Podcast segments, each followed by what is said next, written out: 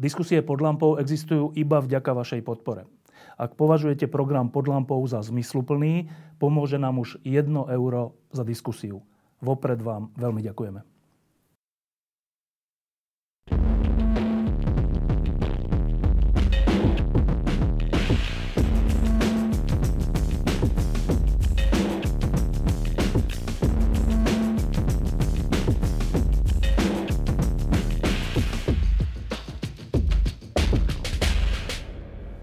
Byť predsedom vlády počas pandémie, aká tu nebola dlhé 10-ročia, je strašne ťažké.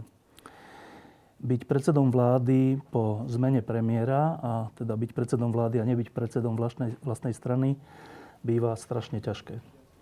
A byť predsedom vlády počas vojny je už úplne najťažšie. Všetky tieto 3 veci sa stretli v jednom človeku. A ja sa teda pýtam tohto človeka, slovenského predsedu vlády, že ako sa máte? Ďakujem pekne. Zvyknem hovoriť, že mám sa dobre, lebo som sa tak rozhodol. Lebo tie okolnosti nás väčšiu niečomu inému. Ale myslím, že je veľmi dôležité práve v týchto časoch zachovať si rozvážnu hlavu. A to je v prvom rade o rozhodnutí. Teraz celý svet sleduje tvár Volodymyra Zelenského a tá tvár sa postupne mení, je stále unavenejší a strhanejší, nevyspatejší. Je v centre udalostí, ale aj predsedovia vlád a ľudia, ktorí sú zodpovední za bezpečnosť sveta a západu, majú v niečom podobný osud. Spíte? Áno, spím dobre. Krátko? Krátko. O to tvrdšie. Z toho, čo zatiaľ hovoríte, vyzerá, že nie ste v panike, alebo v nejakej hysterii, alebo v nejakom strachu. Ďakujem Bohu vôbec. Toto je niečo, čo vôbec nepociťujem. Lebo to, čo sa teraz deje, je situácia, ktorú nezažili celé generácie. Zrazu sa znovu pýtam, ja si pamätám, keď som bol malý, tak sme dostávali do hlav, že Amerika na nás chce hodiť jadrové zbrane. A boli tie všelijaké civilné cvičenia, civilnej obrany a nosili sme plynové masky. A potom prišli niekoľko 10 ročí, keď to vôbec nebolo v našich hlavách. Vôbec. A teraz sme znova vo svete, v ktorom si ľudia kladú otázku, že to naozaj smeruje k jadrovej vojne. Kladete si ju aj vy? Nekladiem si ju, lebo to nesmie viesť k jadrovej vojne. A vy ste tak v úvode povedali, vlastne ste vymenovali práve tie okolnosti, v ktorých sa nachádzame, nielen ja ako predseda vlády, ale aj členovia vlády. A my nepoznáme iné. My sme vlastne nastúpili do tejto situácii. Takže na jednej strane veľmi ťažké, na druhej strane veľký tréning. Veľká príprava aj na túto chvíľu. A preto je, myslím si, že pre nás takou samozrejmosťou, a to je to, čo ja sa snažím prinášať stále k stolu, zamerať sa na úspech. Pracovať v prospech úspechu. Nerozvíjať scenáre neúspechu, ale urobiť všetko preto, aby ten úspech sa dostavil. A myslím si, že to je to, čo potrebujeme aj dnes. To je to líderstvo, ktoré ukázal sám Vladimír Zelenský. Si zoberte tú samotnú situáciu. Ak dovolíte, ja na chvíľku sa vrátim do toho minulého štvrtka. Zobudili sme sa do tohto rána a ja si pamätám, ako mi minister obrany Jaroslav Naď hneď ráno volal. V skorých ranných hodinách, hneď ako mal tú informáciu, pretože sme si volali pred zaspatím asi niečo po polnoci. A zrazu mi volal, tak sme sa hneď koordinovali a ten deň bežal veľmi rýchlo. Ten prudký nálet, ktorý sa udial na Ukrajinu, bol šokom asi pre všetkých. My sme mali okamžite summit v Bruseli. A počas toho summitu, po úvodných príhovoroch predsedov inštitúcií, sa pripojil Vladimír Zelenský.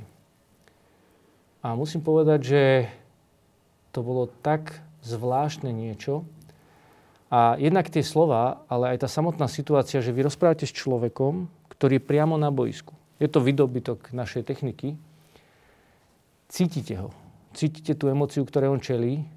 A na jednej strane vidíte ten tlak, ktorý zrazu spadol na jeho ramena, pretože to bol taký veľký šok pre všetkých, aj pre nich, ako pre, aj keď sa pripravovali, ale keď sa to zrazu udeje, vždycky ten tlak je proste enormný. Na druhej strane to odhodlanie nevzdať sa, vzoprieť sa tomu. A videl som, ako veľmi volá na nás, že aby sme mu pomohli. No viete, to je ťažko sprostredkovať, pretože my sedíme v Bruseli, rokujeme o tom a každý rozmýšľame, ako teraz pomôcť, keď on je ďaleko, tisícky kilometrov od nás, je tam priamo na boisku a lúčil sa s nami slovami, že nevieme, či sa ráno budeme ešte vidieť, či on ešte dožije rána. To bolo niečo tak silné a nepríjemné. A potom ráno všetci sme čakali, čo sa udeje ráno, my sme rokovali a hľadali sme ten spôsob a naozaj to pohlo, to spustilo, myslím si, že tú lavínu tej súdržnosti a jednoty. Každý si uvedomil, že toto už nie sú špásy. Tu vypukla najagresívnejšia vojna. Vojna, ktorá sme si všetci mysleli a verili, že do 21.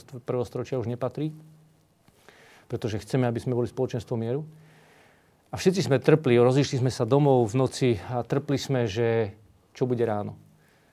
A tá radosť vo mne napríklad, keď som videl, že prezident Zelenský je nažive, bola nesmierna. Ale v jeho očiach bolo vidieť ešte niečo iné. Totižto on podľa mňa v tú noc prežil to doľahnutie tej osamelosti, že naozaj sú na to sami.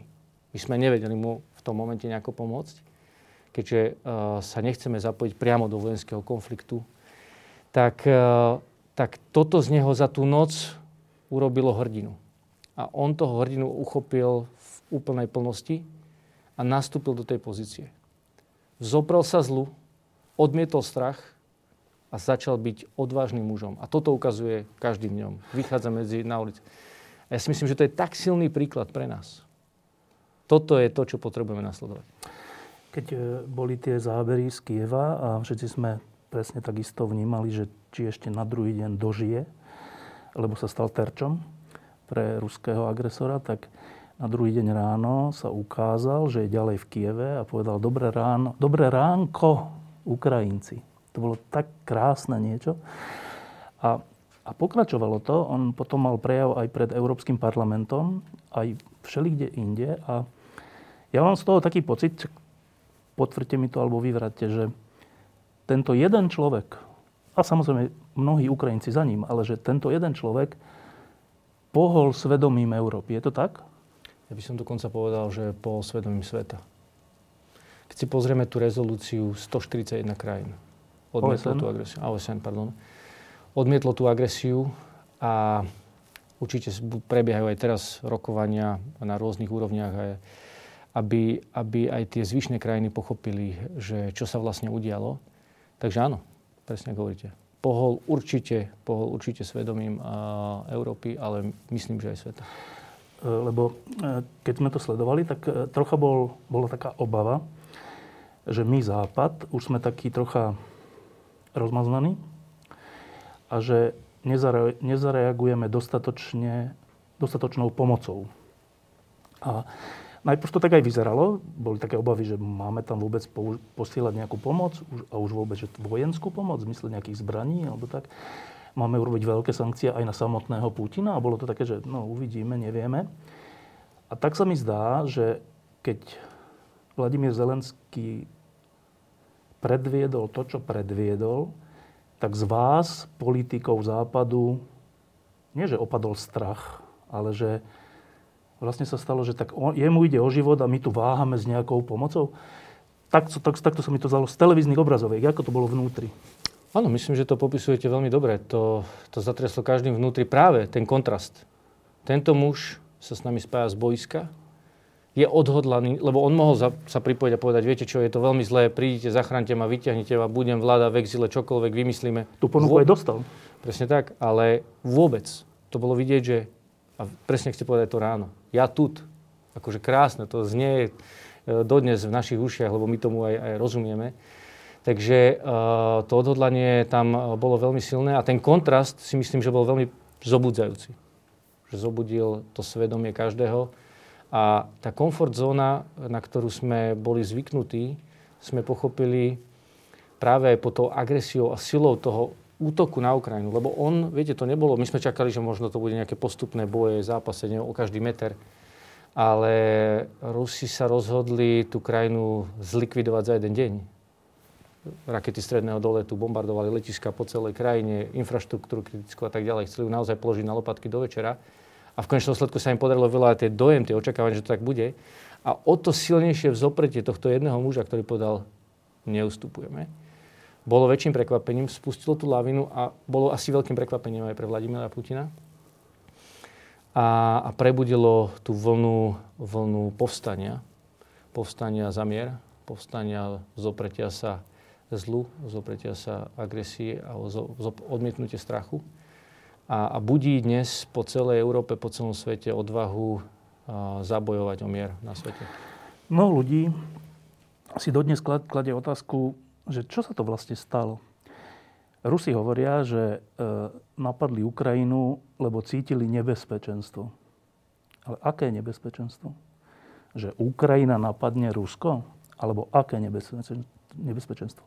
Rusi hovoria, že chcú denacifikovať Ukrajinu. Denacifikovať?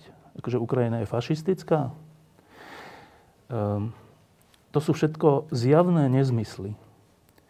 Ale teda čo sa teda v skutočnosti stalo? Čo to ten Putin robí? Myslím, že v Európe sme dlhé roky robili veľkú chybu, že sme sa v rukavičkách hrali so zlom. Alebo v rukavičkách sme jednali so zlom. Neboli sme ochotní práve možno kvôli tomu komfortu, pretože istým spôsobom tá participácia aj Ruskej federácie v tej európskej politike mala svoje výhody, svoje predĺžené ruky. A nikto si nepripúšťal, veď si zoberte tie reči Vladimíra Putina, že ho nezaútočí a podobne. Nejakým spôsobom sme boli opojení. Si zoberte už len to, akým spôsobom prešiel anexia Krymu. Akým spôsobom prešlo to, že nasťahoval 200,000 vojakov na hranice. My sme boli naozaj v takom nejakom sladkom opojení, ale ten štvrtok bolo také vytriezvenie. To bola akoby taká rana medzi očí, že halo, zobuďte sa. Rukavičky dole. Koniec. A to som rád, že sa stalo. A veľmi rýchle sa začala tá mobilizácia v rámci európskych štátov, čo vôbec nie je jednoduché, pretože 27 vlád, 27 parlamentov, demokratických zriadení sa zmobilizovať na to, aby sa zhodli na veciach, o ktorých predtým diskutovali roky a nevedeli nájsť jednotu, tak práve to poučenie aj z tých chýb, zrazu ten Krím vyzeral úplne inak. Zrazu to bolo úplné precitnutie, aké podcenenie tam nastalo. Zrazu tá história tých milníkov druhej svetovej vojny a vojen predtým, ako keby ožila plasticky a sme si uvedomili, tak chodíme k tým pamätníkom, máme tam veľké prejavy, ctíme si padlých hrdinov a tu je teraz tá doba. Čo spravíme? Prekročíme? Alebo si povieme, tak moment. A som rád, že to precitnutie nastalo a že sme si povedali, tak stop. Tak toto ďalej nepôjde. Mimochodom, v tej súvislosti s druhou svetovou vojnou Putin postupuje prakticky identicky ako Hitler. Máme svoju menšinu, tá je ohrozovaná, musíme ju chrániť, zaberieme najprv iba to územie, kde je tie Sudety. A potom zaberieme celé Československo, celú Ukrajinu. A potom ideme ďalej. Je v Rusku fašistický režim? Viete, myslím si, že čo z istotou vieme povedať, je v Rusku diktatúra a tí občania sú ťažko klamaní. Veď si zoberme ten samotný prejav posledné dni. To keď čítate a vidíte tú realitu, lebo my vidíme tú realitu, neskreslenú, nie z médiá alebo čo médiá, veď ľudia majú mobily, natáčajú videá a tak ďalej. My máme úplný vhľad do tej reality a počúvate tie jeho reči, tak hovoríte, že toto je čistá demagogia. Čiže to, čo robí Vladimír Putin, ste pomenovali veľmi, veľmi trefne. A ide o to, že akým spôsobom možno na jednej strane sprostredkovať vytriezvenie občanom Ruska, obyčajným ľuďom.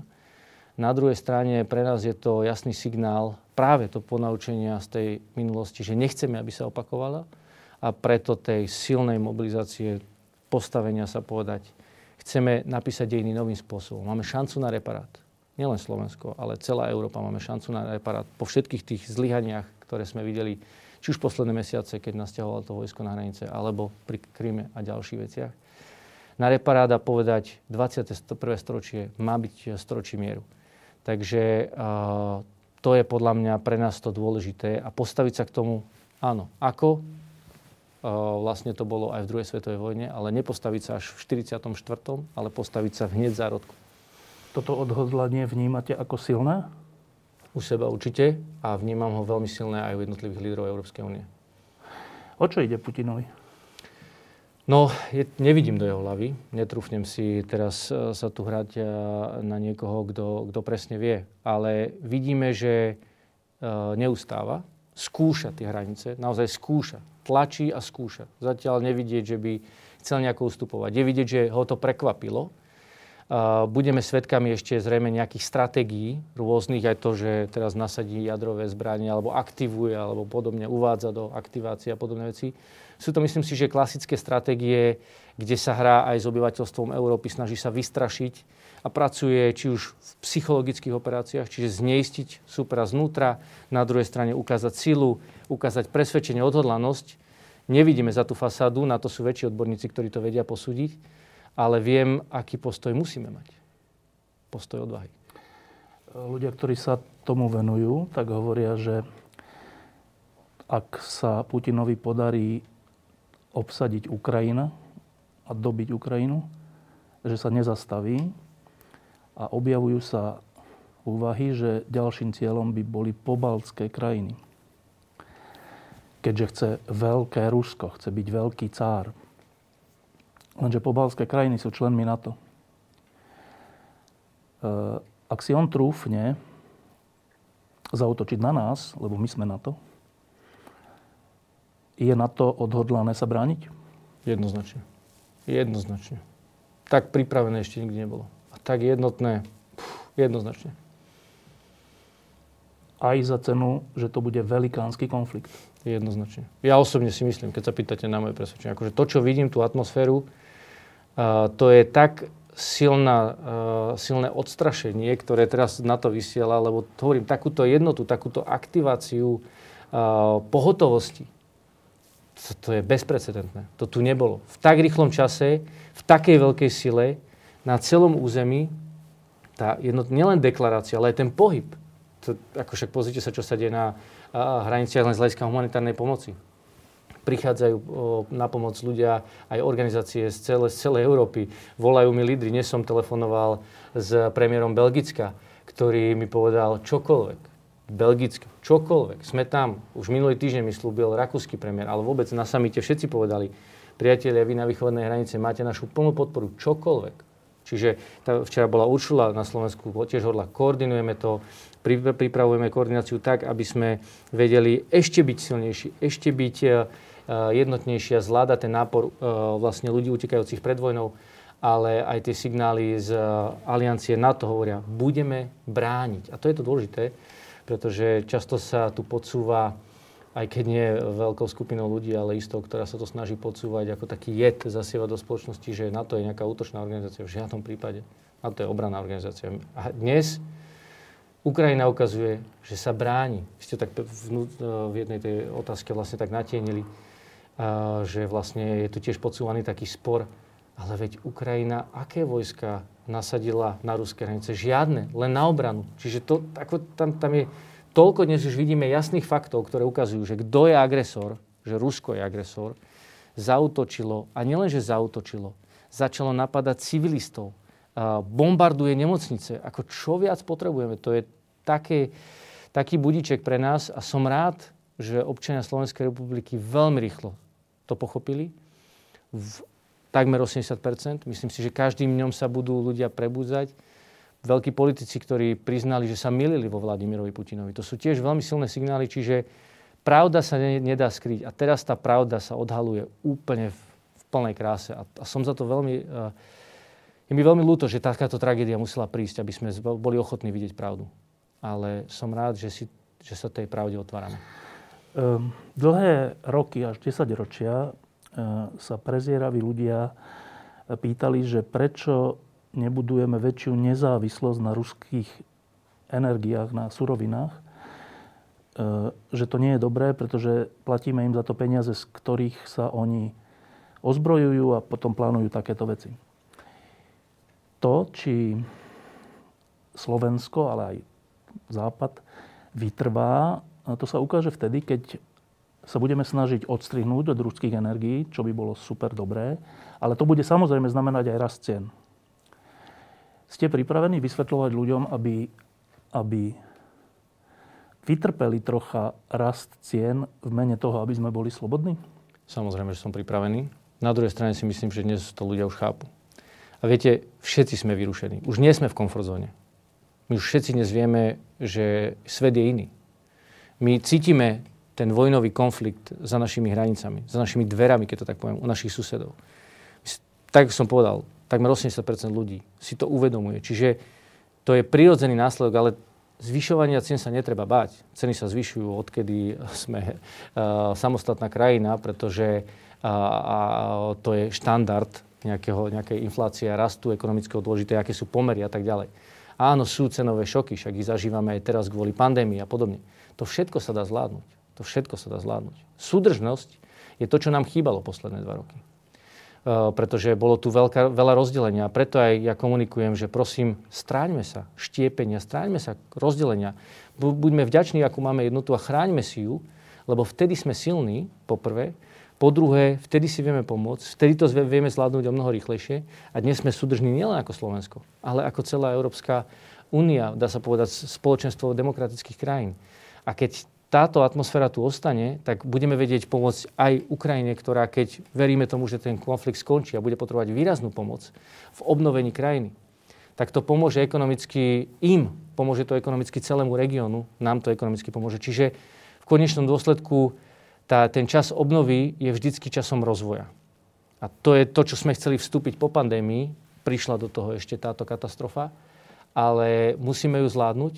A potom pôjdeme do toho rozvoja. Čiže nie je absolútne dôvod, aby sme si pripúšťali strach. My ten strach musíme odmietnúť. Musíme pozerať na ten potenciál, ktorý tu je, keď sa prenesieme cez tieto ťažké časy. A my máme v histórii u našich predkov príklady, a to sú pozitívne príklady. Je to bolestivé, áno, komfortzóna skončila, ale to prinesie aj veľa pozitívneho. Minulý týždeň sme tu hovorili s Ivanom Korčekom, ministrom zahraničných vecí, a trocha sme sa zamýšľali nad tým, že keďže je neštandardná situácia a Ukrajina potrebuje nejakú nádej aj z okolia počuť, tak sme sa rozprávali o tom, či nie je na čase, alebo či nie je situácia na niečo ako nový Marshallov plán pre Ukrajinu.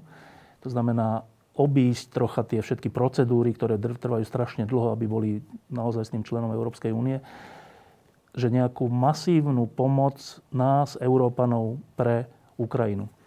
Uvažuje sa o tom v Bruseli? Určite je taký čas. A uvažuje sa, poviem vám prečo, a som rád, že Slovensko dlhé roky robilo takú politiku, za to nie som rád, ale poviem, za čo som rád. Dlhé roky robilo takú politiku pri Skodžiankov. Poviem, že presne to, že len niekde sa pripnúť, hlavne nevyčnievať, do ničoho sa nezapájať a tak ďalej. Ale práve tento týždeň, alebo koncom minulého týždňa, zo Slovenska zaznelo, myslím si, že ako jednej z prvých, alebo ak nie prvej krajiny, ktorá povedala, nový spôsob. Sme v novom svete, musia byť nové spôsoby a musíme Ukrajine nájsť nový spôsob, ako jej dať európsku perspektívu, ako povedať, že nielenže máš byť súčasťou Európskej únie, ale ty si súčasťou Európy. Krajina je, však oni bojujú za naše hodnoty. To je demokratický štát, ktorý musí a chce mať to právo. Výsada demokracie je, že máte právo rozhodnúť o svojej budúcnosti. A za toto oni nezbojujú, za slobodu. Takže jednak Marshallov plán, alebo akokoľvek to nazveme to niečím novým, ktoré jasne povie, že pomôžeme vám sa dostať späť na nohy po vojne. Tak a bezprecedentným spôsobom, ako ste bezprecedentne boli zničení, postavíme vás na nohy, patrite medzi nás a čiže jednak veľkou inekciou, či už grantov, pôžičiek, reforiem a všetkého toho know-how, ktoré v Európe máme, postavíme ich na nohy a zároveň aj nový spôsob, ako teda to členstvo im ponúknuť, pretože my nemôžeme teraz pozerať na Ukrajinu a máme tu nejaké parametre prístupov a podať, ako zapasuje. Veď vojnou zničená krajina tam nikdy nezapasuje. Takže toto je nový signál, ktorý vysielame, určite pre to miesto. A my teraz pripravujeme aj tu na Slovensku také konkrétnejšie nejaké kroky. Ja o tom som diskutoval s predsedom Európskej rady, včera s Uršulou, s viacerými premiérmi, či už s Markom Rutem, dneska s Aleksandrom z Belgicka a ďalšími, kde predstavujeme tú našu predstavu, ako to urobiť. A som rád, že to zaznieva aj z iných krajín. Tá perspektíva tu je. Poďme to urobiť. V posledných dňoch prebehla obrovská jedna zmena, ktorá až tak sa zatiaľ o nej nehovorí, ale je obrovská. A to je zmena v Nemecku. Nemecko bolo dlhé roky tak trocha, kvôli tomu, že vyvolal 2. svetovú vojnu spolu s Ruskom, tak nechcelo sa príliš angažovať vo svetových veciach, lebo to zle vyzeralo. Po tejto invázii a po tom, čo Putin urobil, nový nemecký premiér, ktorý je pritom sociálny demokrat, povedal, že dosť. Toto je úplne nová situácia a Nemecko ide byť iné. Idú dávať 2% HDP na obranu každý rok, čo dlho neboli schopní alebo ochotní. Pošlú zbranie, dokonca neviem, či ten Patriot systém dostaneme od Nemecka. Ano. Od Nemecka, protilietadlový, protiraketový systém. To je obrovská zmena a keďže Nemecko je najsilnejšia krajina Európy, je to strašne dôležitá zmena. Hovorili ste, alebo čo bolo ten konkrétny popud, ktorý k tomuto viedol? Ja musím povedať, že za posledné samity som mal viacero rozhovorov s nemeckým kancelárom z Olafom, s ktorým sa poznám ešte, kým som bol minister financií. On bol tiež toho času minister financií, takže tá väzba tu je, že sa poznáme. A vlastne aj osobne sme sa stretli v Nemecku na jeseň v roku 2020, keď tam vlastne Nemecko malo predsedníctvo a hostilo nás tam na neformálnom samite ministrov financií. A prišiel za mňou sám dvakrát a pýtal sa vlastne na tú situáciu, na náš postoj. Ja myslím, že to je to, čo sme sa bavili, že proste chápu tú realitu. Ako jednoznačné vytriezvenie, že viete, keď sa jedná o život, tak aj biznis musí ísť stranou. A myslím si, že to jasne chápu. A to rozhodlo aj u nich, aj inde. A tak to má byť. Tak to má byť. To je správne. Vy ste teraz úplne, že na miestach a v situáciách, kde sa deje história. Dobre som zaznamenal, že si občas volávate aj so Zelenským? Áno. Čo sú to za telefonáty? Viete, čo sú to krásne telefonáty, poviem. Presne, ak ste povedali, tá história sa deje práve v tomto čase. Aj s premiérom Denysom Šmyhalom. Tým mám, by som povedal, ešte priateľskejší vzťah, pretože za posledný rok sme vlastne rozvinuli tú spoluprácu. Ja som bol 3-krát na Ukrajine. Rozvinuli sme 8 programov. Môj poradca pre Ukrajinu, Aleksandr Duleba, v tom bol veľmi aktívny a pripravili sme veľmi taký komplexný program ešte predtým, než sa toto celé udialo. Ako im pomôcť reformovať krajinu na základe našich skúseností, aby mohli rýchlejšie prísť do Európskej únie od roamingu, od elektroenergii, zapojení do elektrických sietí našich a tak ďalej. Toto všetko bolo pripravené a my sme teda vo veľmi intenzívnom kontakte a každý deň si píšeme niekoľkokrát za deň. A keď telefonujem s Vladimírom Zelenským alebo aj s Denisom, tak sú to telefonáty, kde vidíte to odhodlanie. Tí muži zrejú v priamom prenose. To vidíte, že tá skúsenosť vojny, nikto ju nechce, ale keď to ten človek uchopí správne, tak vás zrazu vyniesie do úplne iných úrovní a viete byť naozaj skutočným príkladom pre ostatných. Takže mňa to veľmi pozbudzuje, s jakou odvahou sa oni bránia. On mi povie, že pozri, áno, čakáme útok, teraz takto sa posúva konvoj a podobne. Toto sa tu udialo, ale vidím, že nie sú zlomení tým. Že naopak sú ešte viacej odhodlaní bojovať za vlastnú vlast a to je silné. Tie telefonáty sú volaním o pomoc? Nie, takto. Ako určite to nie je nejaké zúfanie si. Práve naopak, samozrejme, hovorí mi, čo potrebujú, veľmi otvorene. Sú to veľmi úprimné telefonáty, ale je tam to odhodlanie, by som povedal, že je toto partnerstvo, to priateľstvo a partnerstvo, kde vlastne konkrétne pomenúvajú, čo potrebujú, či už z hľadiska humanitárnej pomoci, alebo aj z hľadiska tej vojenskej pomoci, ktorej sa im dostáva zo všetkých európskych štátov, alebo aj teda štátov aliancie. Takže je to odhodlanie a je to tá komunikácia a je to veľká vďačnosť. V tomto momente je už to veľká vďačnosť, čo som veľmi rád, že jednak im vyjadrujeme, ale aj to cítia a veľmi im to pomáha. Sú vďační, ako sa staráme o ženy s deťmi, ktoré prichádzajú na naše územie.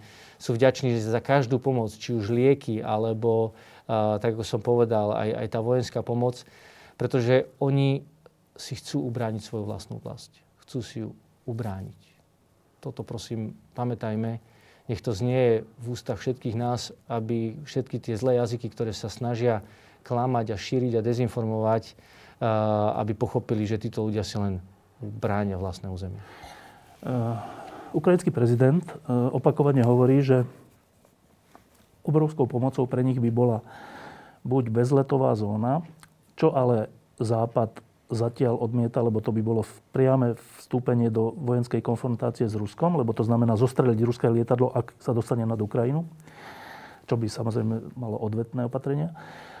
Ale súčasne Zelenský hovorí, že a keď nie, keď sa to nedá, tak dajte nám lietadlá. Dobre, tak my tu máme zo pár ruských lietadiel, ktoré aj tak ideme vymeniť za americké stíhačky a myslím, že v Nemecku presne to isté urobí, že tie ruské lietadlá z bývalej NDR dajú Ukrajine. Čo robíme my? Tak tu už ideme, sme sa dostali z tej strategickej úrovne, kde sa dá naozaj rozprávať, by som povedal aj takou ľudskou rečou, do trošku technických riešení, pretože to už je konkrétny krok a sú isté postupnosť krokov, ako sa to dá urobiť. Treba si uvedomiť aj ten rozsah. Vieme, že naše 3 stíhačky, keď to tak zjednodušene poviem a trošku so žartom, ako sa to tak ľudovo hovorí, ale naša letka nespasí vzdušný priestor Ukrajiny. Čiže tu ide skôr o tú koordináciu. Ona prebieha. Čiže aby teda aj divák jasne pochopil. Celoeurópsky je to koordinované? Určite áno, samozrejme. Tieto kroky, viete, o nich sa až tak nepotrebuje hovoriť, ale samozrejme tu nikto nepodceňuje túto situáciu. Práve naopak. Tu idú na úrovni humanitárnej pomoci v rámci Európskej únie. Na úrovni NATO v rámci z hľadiska obrany. Vôbec členské štáty sa koordinujú, akým spôsobom teda pomôcť. A to není, že teraz akože pozerajú do plafóna a rozmýšľajú, čo by urobili. Tá koordinácia je veľmi konkrétna a koordinovaná a myslím, že veľmi dobre riešená. Takže v tomto môžu občania, či už Slovenska, ale vôbec aj iných krajín dôverovať svojim lídrom, ktorí sú profesionáli, či už v ozbrojených silách, ale aj v veľvyslanci a tak ďalej. Sú to profesionáli na tých najvyšších miestach, ktorí vedia, ako postupovať a sú v tom zapojení už niekoľko mesiacov, pretože vieme, že tá eskalácia bola postupná. Takže sú veľmi zorientovaní. Takže skôr ide o to, akým spôsobom k tomu pristúpiť, kedy to načasovať, ako to načasovať. Takže, a to sa väčšinou nehovorí ani dopredu. Takže áno, tá mobilizácia tu je a je dôležité, aby to Ukrajina zvládla. Počúvame reči o jadrových zbraniach, ale teraz už vidíme aj skutky, keď bola vojensky napadnutá jadrová elektráreň, najväčšia v Európe, v Záporoží, teda na Ukrajine. To sú zjavne kroky, ktoré nás chcú aj Ukrajincov, aj celý svet zastrašiť. A mnoho ľudí cíti strach, čo je prirodzené. Ale lídri sú lídrami vtedy, keď v takýchto situáciách idú príkladom. Keď sa rozprávate o tom, že Rusi bombardujú alebo napadli jadrovú elektráreň, obsadili Černobyl a tieto signály, vy, európski lídri, máte strach? Ja som hovoril, ja nemám strach, pretože, a myslím si, že ani tí ostatní lídri nemajú strach, že teraz sa sústredíme práve na ten úspech. A ak môžem tomuto krátko len také možno ešte intro. Treba si uvedomiť, že Vladimír Putin, však je to veľmi skúsený muž, aj stratég, a on si tú stratégiu kreslil dlho. A on aj komunikuje to, že začal komunikovať už pred niekoľkými mesiacmi, že chce vrátiť svet pred rok 1997, nakreslil teda, alebo vychádza z nejakých máp a podobne, do ktorých to chce prinavrátiť, to je do istej miery odhaluje a on to aj verejne komunikuje, čo sú možno jeho sny, ako ste to aj vy tak nazvali.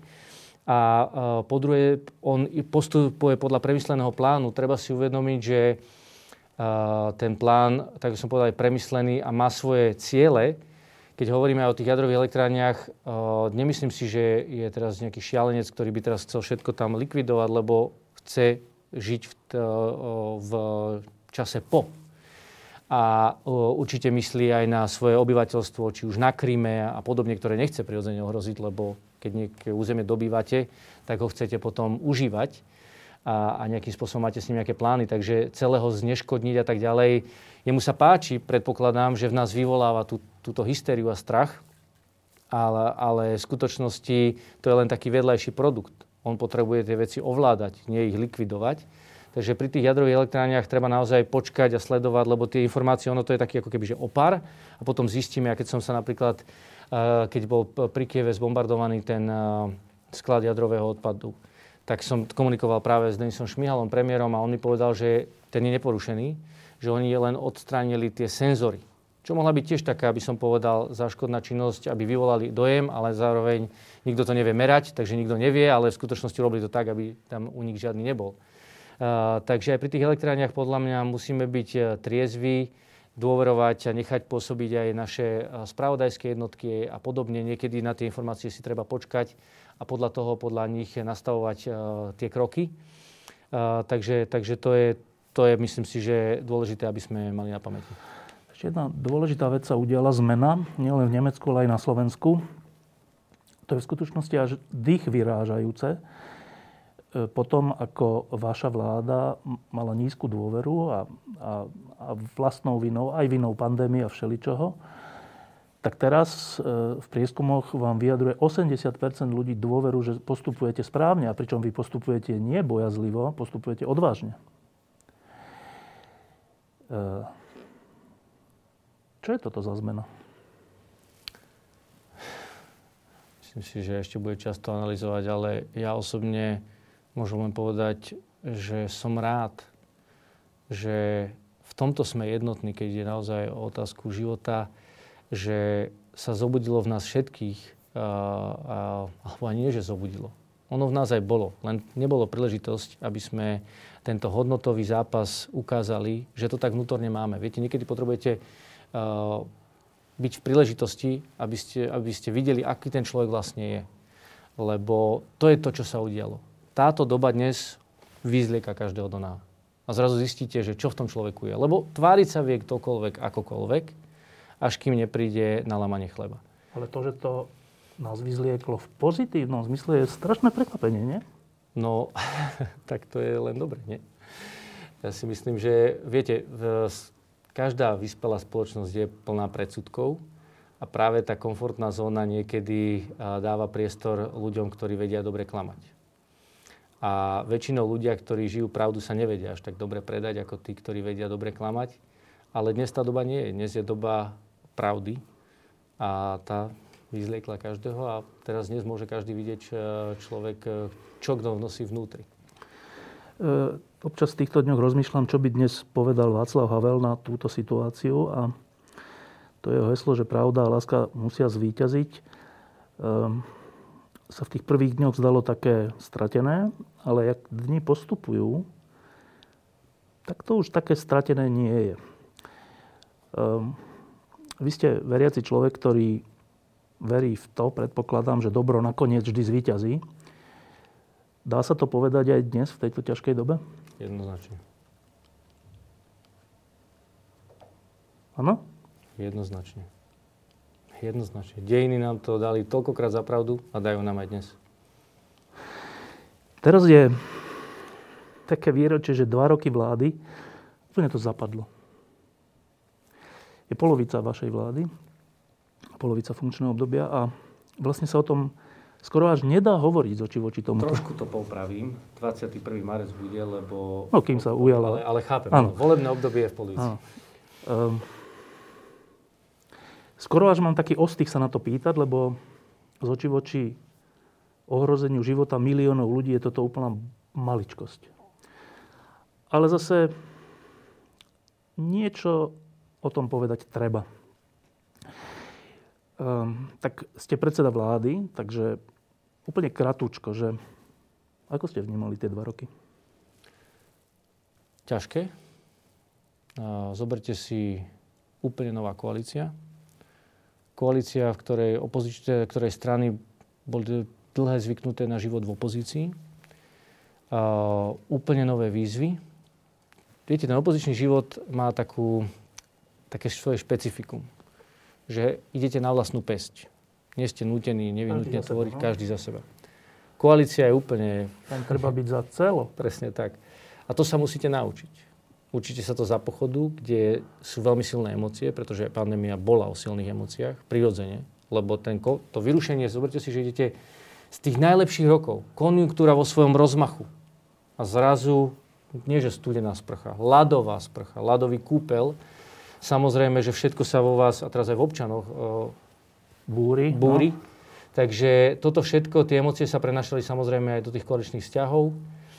O to viac, že aj tá pestrosť názorová v tej koalícii. Veď tam máme taký diapazón z hľadiska tej voličskej základne. Sme demokratická spoločnosť, teraz každý tam zastupuje tých svojich voličov, takže chce nejakým spôsobom reprezentovať ten svoj názor, nájsť ten kompromis, dohodu. To je prirodzené, že ten politický zápas tam je, ale vedieť ho v tej vybičovanej atmosfére emócií udržať.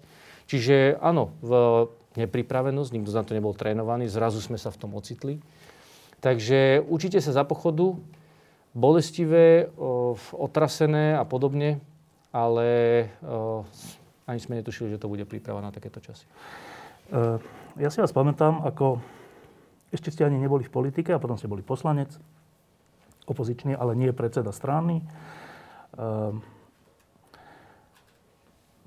Pre mňa bolo nepredstaviteľné, že vy a ďalší ľudia by ste sa stali že ministrom financií a všeličím.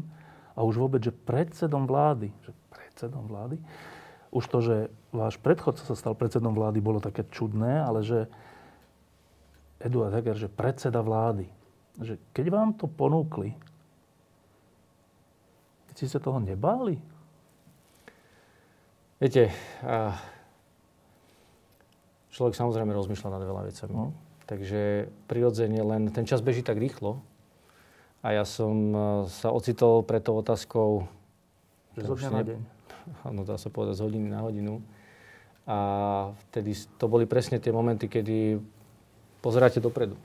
A povedal som, postavím sa tomu čelom. A už som sa postavil tomu čelom a už potom to bola otázka zase ďalších hodín. A... Tá krása toho povolania je, že vy nemáte čas nejak vôbec nad tým rozmýšľať, lebo toľko vecí sa na vás rinie a vy ich musíte spracovať, posúvať, riešiť, hľadať to riešenie, výsledok a podobne. Čo asi pomáha, na jednej strane to pomáha sa možno práve takýmito otázkami nezapodievať a sústredite sa na prácu, na výsledok. My sme boli zvyknutí od začiatku, jak sme nastúpili toho 21. marca. Vlastne nie, hneď po voľbách sme fungovali 15-16 hodín každý deň. Takže ako sme prebrali tú zodpovednosť vlády, tak to len pokračovalo a trávili sme, aj trávime. Čiže žijeme taký život, no, taká je doba. Lutovali ste niekedy, že ste to vzali? Nie. Mali ste niekedy krízu? To je úplne štandard. Ale akože, takú krízu, že končím s tým. Tak to nie. To zase ten drive, dosiahnuť ten výsledok je veľmi silný. A myslím si, že je u nás všetkých. A tak je prirodzené, že niekedy to na nás tak emočne doľahne. Ale tým, že sme pomerne silný tím a ako v kontakte, tak sa vieme podržať. Takže takú krízu, ako možno vy máte na mysli, nie. Občas čítam na vašu adresu aj také nepekné vyjadrenia. Teraz nemyslím opozičné, ale všelijakých analytikov, novinárov a tak. V zmysle, že ste iba taký slabý premiér a všelijaké škaredé výrazy používajú tí ľudia. Ste slabý premiér? Toto už tu dlho nebolo táto otázka, čo? Pozrite, ja som povedal, ja sa sústredím na úspech. A úprimne, však keď chcú ľudia, nech o tom diskutujú, nech to vyhodnocujú sami, ja nepotrebujem o sebe rozprávať. Ja chcem ľuďom dokazovať veci skutkami. Čas ukáže. Čo je vaše také najdôležitejšie pôsobenie v tej vláde? Čo je to, na čo sa sústredíte? No tak jednoznačne teda už som povedal, že na výsledok, ale teraz dobre, trošku rozoberiem tie procesy, aby ľudia rozumeli. Prirodzene, tým, že je to najvyššia výkonná funkcia, tak ľudia pozerajú na to, čo rozhodnete, kam sa vyberiete, čomu dáte prioritu a tak ďalej. Takže pre mňa je dôležité dávať veciam v správnom čase správnu prioritu. To je to, čo sa snažím robiť. Teraz sa veľa bavíme o Ukrajine, ale mohli by sme sa povedať o domácej politike. Máme rokovanie parlamentu, máme tam na stole 3 veľké reformy, ktoré sú v druhom čítaní. O tom rokujeme. Dneska som bol na klube SAS, kde sme sa rozprávali aj o týchto veciach. Rokujem s poslancami iných klubov, s ministrami práve o takýchto veciach. Čiže dávam veciam priority, priority v správnom čase, aby všetko bežalo tak, ako má. Aj keď pri dnešnej dobe je to naozaj že náročné. No a samozrejme je to o komunikácii, je to o udržiavania rozvahy a pokoja v rámci vypätých emócií. Je to o komunikácii s jednotlivcami, komunikácii so skupinami, komunikácii s verejnosťou. Takže tých procesov je veľa.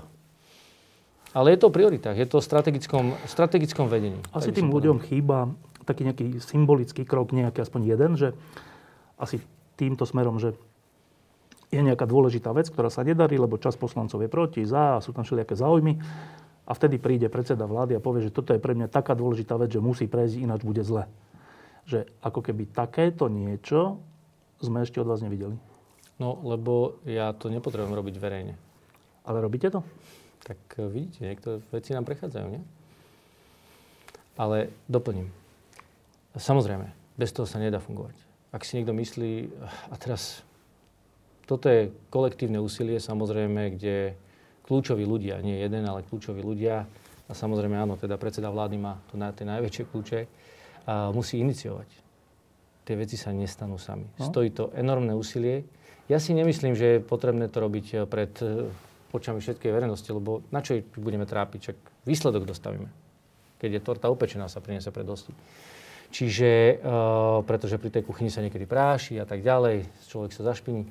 Takže všetky tieto rokovania sa dejú za zatvorenými dverami a to je dobre, lebo aj keď nejaká emócia uletí, tak to nevytvára automaticky následné reakcie. Takže tomuto venujem veľa úsilia a to je súčasť práce predsedu vlády.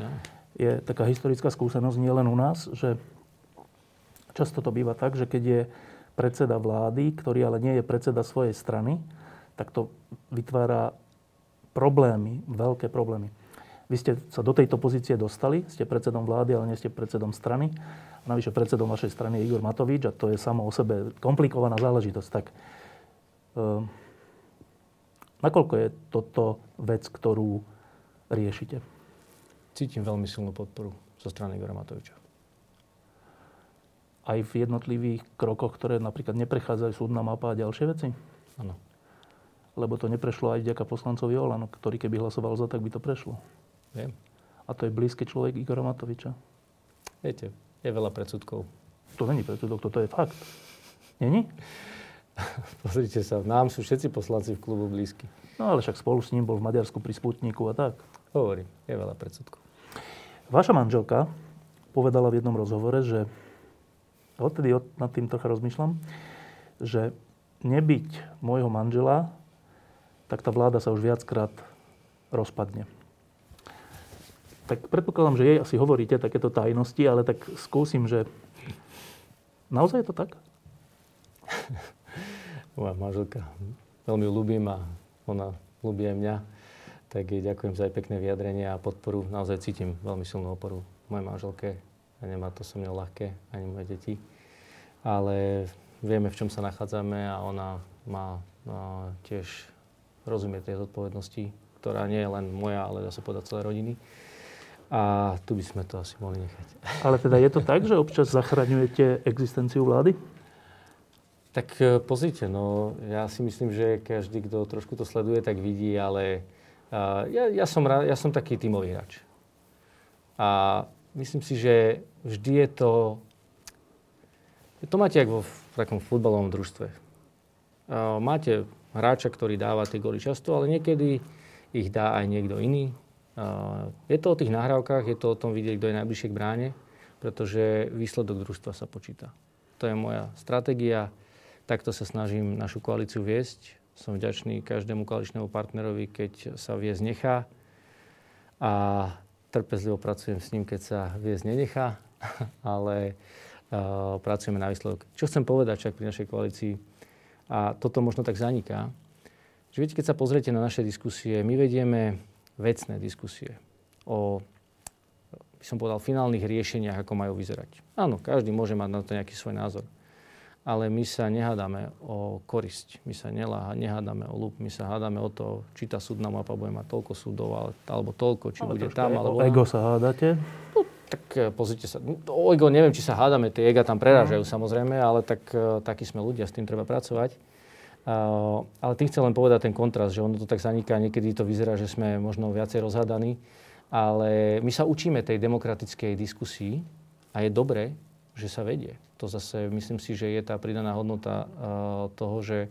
Viete, my sa vôbec na slovenskú demokraciu učíme. Lebo my sme tu boli naučení, žiaľ, premiérmi, ktoré tu vládli asi dlhšie ako tí druhí, že tu je všetko tak rozhodnutím jedného slova. Taký ten štýl Vladimír Putin. Ale vidíme, aké sú výsledky, kam to môže zajsť, keď máte takéto vodcovstvo v krajine. Ja som demokrat a ja mám rád, keď to vodcovstvo je naozaj dosiahnuté jednak konsenzom, je dosiahnuté diskusiou, potrápiť tie témy a vytlačiť tie najlepšie riešenia, ktoré nemusia byť najlepšie z hľadiska absolútneho, ale v danom momente najlepšie a posúvajú nás ďalej. Presne tak.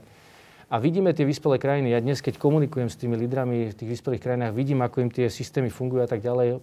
Áno, máme kam rásť, máme sa čo učiť. Ešte stále tam nie sme.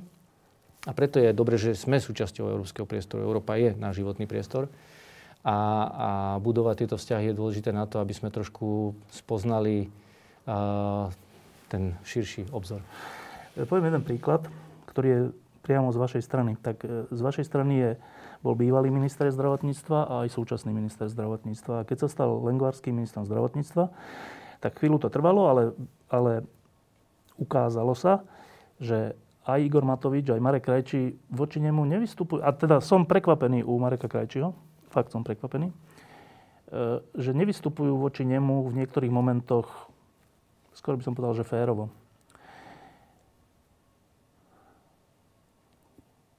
Je to pomsta? Nie. Nemyslím si to. A čo to je? Sa musíte opýtať ich, ale ja vám môžem povedať svoj názor.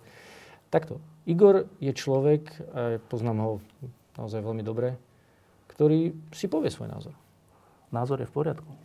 No, tak, OK. A Marek tiež. Nie je to celkom kresťansky pokorné, čo? Pozrite sa. To by sme si mohli dať samotnú reláciu o tom, čo je skutočná kresťanská pokora a ako ju možno očakávajú niektorí ľudia. Ale k tomu názoru, keď tak môžem povedať. Viete, my máme takú tendenciu, že dobré názory sú tie, ktoré sa nám páčia a zlé sú tie, ktoré sa nám nepáčia. Nie, nehovorím, že vy. To nechcem absolútne povedať. Ale je to tu také, ja som to zažil na Slovensku, to zažívam často, však som tiež pocestoval svet, a keď som chvíľku žil v zahraničí a vrátil som sa späť, tak to je také prvé. Názor, hej, ne, že my sa dokonca cítime zle. My sa cítime, zrazu keď človek má opačný názor ako ja, hoci bol môj priateľ, zrazu sa niečo v mojich očiach zmení. Toto potrebujeme prerásť a pochopiť a potom tie názory, viete, o mnoho lepšie pracovať a nevzbudzujú vo vás emócie. U nás žiaľ opačné názory z nás budú príliš veľa emócií a potom sa dostaneme do tej emočnej roviny a tamto potom musíme s tým pracovať. Ale viete, o čom hovorím, o ministrovi Lengvarskom? Ale ja akože chápem, ale opäť to môže byť, viete, aj nejaké také... Preto som povedal, že naša spoločnosť je plná predsudkov aj vybičovanými emóciami pandémiou, že sa vám spúšťajú určité také podozrenia, ale ostaňme v tej vecnej rovine a myslím si, že keď to tak bližšie rozobereme a započúvame sa do tých argumentov, tak môžeme vidieť, čo ten človek vlastne komunikuje. A vždy tam bude pribalená emócia. Áno, aj u Marka Krajčího. A prečo nie? Ako OK, však aj on je človek z mesa a kosti. Ale sústreďme sa, myslím si, že v politike o to viac, ak chceme byť naozaj robiť profesionálnu politiku, tak musíme, hlavne ktorá má mať výsledok pre ľudí, musíme sa sústrediť na obsah. Stojíte za ministrom zdravotníctva? Máte pocit, že nie? Samozrejme. Posledná vec. táto vláda prišla za spoločenskej objednávky vyrovnať sa s uneseným štátom, korunovaným vraždou dvoch mladých ľudí. Počas tých 2 rokov sme videli všeličo. A tu vás preruším. A mysleli sme si, že to bude jednoduchšie. No, áno. Videli sme všeličo. Videli sme to, čo sa nazvalo, že vojna policajtov a všeličo iné. A v zásade sme videli obrovskú snahu toho uneseného štátu neprehrať a naopak zvrátiť ten proces. Sme v polovici vládnutia. Tie veci idú pred súd. A časť ľudí, voličov tejto koalície, sa obáva, že sa to naozaj zvráti. Že sa ten spor s uneseným štátom nepodarí. Čo vy ako predseda vlády poviete ľuďom, ktorí majú túto obavu? Tie dôvody na tú obavu tu sú. Poviem prečo. Ten kolos, tie chápadla, tie chobotnice, alebo akokoľvek to nazveme, keď teraz ich postupne, ani nie my odkrývame, oni sami si ich odkrývajú. Tí, ktorí sa priznávajú a odkrývajú, ako to fungovalo. Zrazu zistíme, že až takto veľké, až takto rozlezené. Tie metastázy sú takmer všade. Takmer všade, ak nie, no takmer všade, ostaňme pri tom. Čiže si uvedomujete, že zrazu ste začali ten problém odkrývať a zistujete, že wow, a ešte hlbšie, OK, dobre. Len to je, keď lekár, ktorý operuje, no nevzdá to zrazu, keď vidí a zaboje o to viac. Takže áno, dôvody na tie obavy sú, ale ja si myslím, a to je jediná cesta, odmietnúť strach. My na to máme. Však my vidíme, čo tu tí ľudia robili. Oni sa dokonca teraz, ak sme hovorili, aj pri tejto situácii sa demaskujú úplne. Veď si zoberme niekoľkonásobného premiéra, ako sa správa v tejto kríze, ktorý povie, že ostaňme bokom. Bokom? Prepáčte, bokom? Tu vraždia našich susedov, my máme šancu na reparát. Na čo chodíme potom na tie pamätníky? Na čo si pripomíname holokaust? Kde sme stáli bokom, keď odvážali našich občanov do koncentračných táborov. Na čo tam máme nejaké príhovory formálne? Čiže nie. Slovensko nesmie ostať bokom. Ani neostane bokom. A slovenskí občania jasne ukázali, že neostanú bokom. Jasne povedali, my odmietame vojnu. My chceme mier. Takže to len na margo toho. A ten unesený štát. Ten unesený štát my získame späť a pracujeme na tom, nevzdáme sa a potrebujeme pokračovať.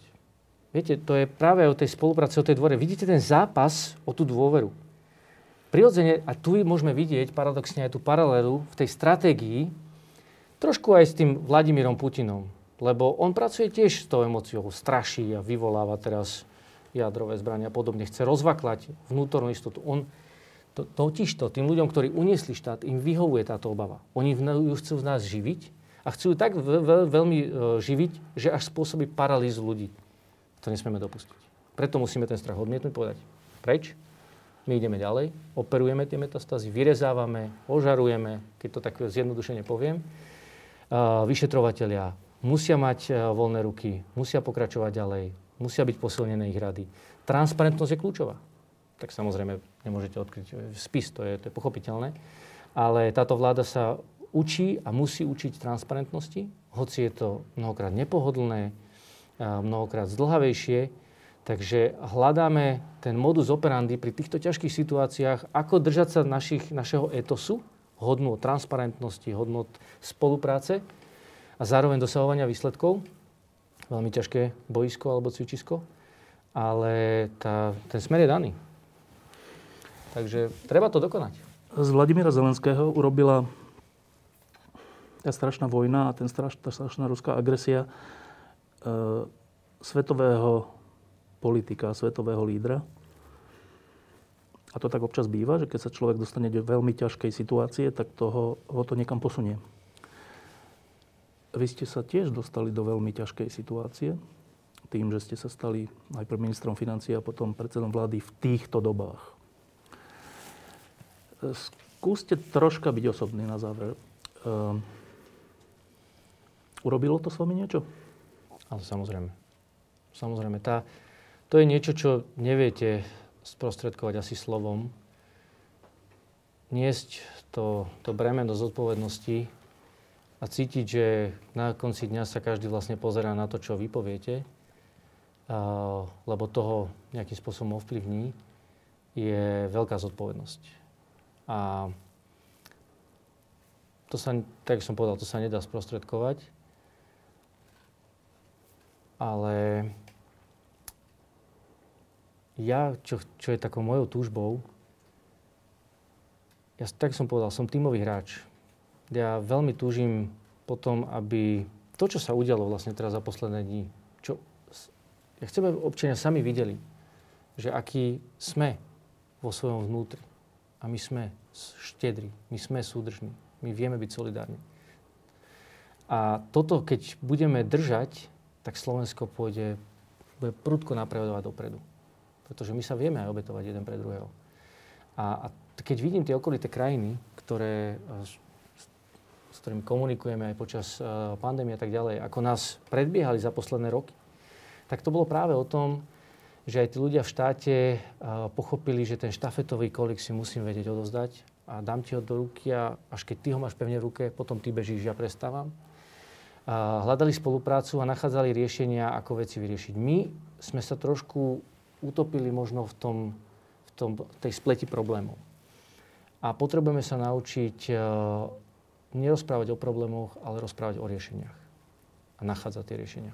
A učiť sa spolupracovať. Toto je moja túžba. Vypôsobiť na Slovensku, pretože tie výsledky budú úplne citeľné. Takže a do toho vkladám všetko svoje úsilie a budem v tom veľmi rád pokračovať, pokiaľ to bude možné. Urobili tie roky zodpovednosti obrovskej. Urobili z vás trochu silnejšieho človeka? Vnútorne? Určite áno. A zvyšok nech posúdia občania. Občas robí moc z ľudí aj takých namyslenejších alebo takých povrchnejších. Čo je pre vás moc? No, moc pre mňa je možnosť slúžiť a urobiť dobrú prácu, priniesť dobré výsledky pre ľudí. Ale áno, moc, a to priznávam, má v sebe aj ten priestor toho pokušenia si to užívať. Byť dôležitý, nechať si otvárať dvere a podobne. Ale to je práve o tej vnútornej integrite, že človek tomu neprepadne. A tu každý, kto hovorí, že, viete, jak sa hovorí, že dávaj pozor, aby si nepadol, keď kráčaš, tak aby si nezakopol, lebo kto je namyslený, že ja to všetko zvládam, tak ten sa potkne prvý. Takže je to o tom obklopiť sa ľuďmi, ktorí vám vedia povedať pravdu, hoci nie je príjemná. Vedieť chodiť medzi ľudí, preto veľmi rád chodím do regiónov. Jednak preto, aby som videl, čo tí ľudia žijú, aby som mal to spätnú väzbu, aby som nemusel žiť z toho, čo mi niekto prezentuje na úrade vlády alebo podobne. A byť v kontakte s ľuďmi, to je úplne kľúčové pre každého politika. A ja to milujem. Pomáha vám v tom odhodlaní byť pri zemi, a nebyť ten mocný. Pomáha vám v tom vaša viera? Určite. Akým spôsobom? Tak pozrite, ja som nebol veriaci. Veriacím som sa stal v 23 rokoch a nastal taký zlom v mojom živote. A prešiel som si rôznymi situáciami vo svojom živote. Som otec 4 detí, z ktorých každé má inú povahu. Vychovať dieťaťa sama o sebe je veľká výzva. Takže rôzne životné situácie, ktoré zažívate v práci a tak ďalej, keď vám dajú po nose, keď vám dajú facku a podobne a musíte sa učiť stávať, to sú veci, ktoré sú takého životného postoja. My máme na úrade vlády také heslo, že staviame na skúsenostiach, spájame sily a nikdy sa nevzdávame. Ono to potrebujete drivovať alebo poháňať nejakou práve tou vnútornou vierou. A u mňa je to viera v Boha. A keď fungujete v týchto princípoch alebo v týchto hodnotách, tak vás to pomerne dosť drží pri zemi. Eduard Heger, predseda slovenskej vlády. Ďakujem, že ste prišli. Ďakujem vám pekne za pozornosť. Teraz za pár minút sa Slovensku cez Bratislavské námestie prihovorí Vladimír Zelenský. Budete tam? Áno, chystám sa tam. Čo to žijeme za dobu? Prelomovú. Sme na križovatke. A myslím, že sme sa vybrali správnym smerom. Dnes stojíme na správnej strane dejín. O čo sa hrá? O našu budúcnosť. O to, či budeme slobodná krajina, či budeme krajina, kde nielen človek, ale aj spoločnosť bude môcť rozhodovať o svojej budúcnosti. O tom, či každý rozhodne, aký bude žiť život. Až tak? Určite. Často sme počúvali, že mier nie je samozrejmosť. Ono to znie tak pekne v tých mierových časoch. Európa žila desiatky rokov v mieri. Dnes táto veta je tak živá asi ako nikdy. Lebo vidíme, že mier nie je samozrejmosť. Je to o tom, či to máme v génoch, či to máme v žilách. O to sa hrá. Zvládneme to? Určite. Určite? Určite. Diskusie pod lampou existujú iba vďaka vašej podpore. Ak považujete program pod lampou za zmysluplný, pomôže nám už 1 euro za diskusiu. Vopred vám veľmi ďakujeme.